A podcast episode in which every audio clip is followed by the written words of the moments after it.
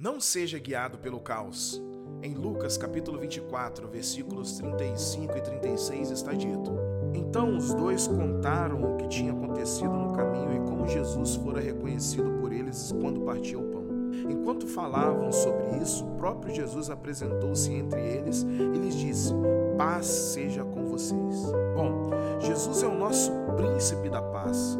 Quem dele recebe essa paz não se torna mais protagonista de divisões e contendas, pois recebe a mansidão e a humildade que somente Jesus pode dar àqueles que o buscam em espírito e em verdade. Alguém que vive segundo os ensinamentos de Jesus precisa viver em paz e promover a paz por onde quer que esteja. Faça todo o possível para viver em paz com todos, como está dito em Romanos capítulo 12, versículos 18. E a paz de Deus, que excede todo entendimento, guardará o coração e a mente de vocês em Cristo Jesus, como está dito em Filipenses capítulo 4, versículo 7. Se você não praticar a sua fé e não a exercer, é mais que certo de que as dúvidas inundarão seu coração como um córrego alagado em uma temporada de rigorosas chuvas. Cristo não deseja ver a nossa fé trancada em casa de forma egoísta e avarenta, criando mofo. Ele quer ver essa fé aplicada em sua comunidade, sendo exercida no meio daqueles que mais precisam de nosso apoio. Quem já se encontrou com Jesus tem provas de que ele vive e reina e de que suas palavras são verdadeiras e totalmente eficazes. O problema é que o mundo está tão incerto, confuso, tenso e com medo, sem esperança, que se cada um de nós não for prudente, esses problemas acabarão invadindo a nossa vida e a nossa casa. Por isso, é fundamental que você tenha uma fé ativa, forte e ousada, para que toda essa falta de esperança e de coragem não o atinja e que você possa viver de fato a paz que Cristo oferece. A frase de hoje é: o fascínio do Evangelho é que não há dúvida quanto aos benefícios e às implicações que envolvem seguir a Cristo. Hashtag repouso. Bom, Deus é aquele que traz a paz que excede todo entendimento humano.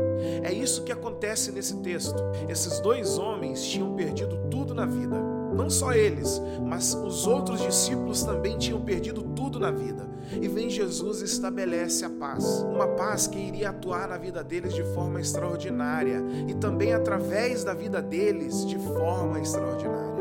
Esse mesmo Jesus nos dá essa mesma paz. Jesus está vivo e ele age ainda hoje trazendo paz aos corações. Isso significa que, mesmo em meio às dificuldades e desafios da vida, podemos ter a certeza de que ele está conosco e nos dará a paz que precisamos para enfrentar qualquer situação. É uma paz que é entendida apenas de forma espiritual, porque humanamente é difícil de entender. Por exemplo, tudo está cooperando a favor do desespero, do rompante de ódio, do estresse, da ansiedade, mas o coração bate na mesma batida de sempre a batida do samba. Uma vez um amigo que é baterista, ele me ensinou que todo o coração bate em ritmo de samba. Mas esse não é assunto para esse vídeo, esse é um assunto para um outro vídeo. Bom, nós precisamos saber que a paz está disponível para nós por meio da fé.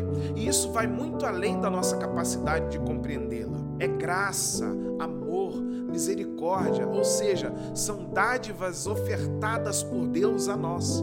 Agora, essa paz que guarda meu coração e o teu coração deve ser promovida através da minha e da tua vida também. Quem recebe a paz de Deus deve ser promotor da paz. Toda pessoa que diz ter paz de Deus, mas promove a guerra, a contenda entre as pessoas, não tem a paz de Deus. Essa pessoa é guiada pelo caos. Ela diz amar a paz, promover a paz, mas na prática ela ama o caos. Ela dorme feliz e satisfeita quando o caos é estabelecido. Ela tem assunto para falar com os amigos quando o caos é estabelecido. Ela tem uma boa companhia no café da manhã. Qual companhia, Nemo? O telefone celular com as novidades da discórdia promovida. A pessoa é guiada pelo caos. E o engraçado que o que ela ama, Salomão vai dizer que Deus odeia. Deus abomina. Não seja guiado pelo caos, mas seja guiado pela paz. É importante ressaltar que a promoção da paz não é apenas questão de palavras, mas também de ações concretas. Somos chamados a viver de acordo com os princípios de amor, justiça e reconciliação em todas as esferas da vida. E isso a fim de fazer a diferença no mundo e construir uma sociedade, se possível, mais pacífica. E aqui vão duas dicas sobre como promover isso na prática, como promover a paz na prática. Bom, a primeira, perdoar. Jesus ensinou que devemos perdoar aqueles que nos ofenderam e buscar a reconciliação. Ao perdoar, podemos romper o ciclo ódio e vingança, contribuindo para a paz, tanto em nível pessoal quanto em nível comunitário. Segunda, diálogo e reconciliação somos incentivados a buscar reconciliação em situações de conflito. Isso pode envolver abertura para o diálogo, ouvir pontos de vista dos outros, no caso, com empatia, procurar encontrar soluções pacíficas.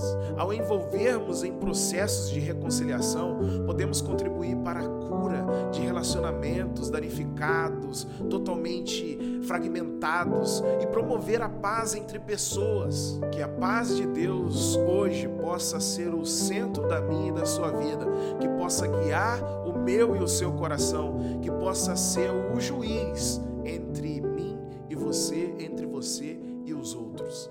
Tenha um dia abençoado, meu irmão e minha irmã.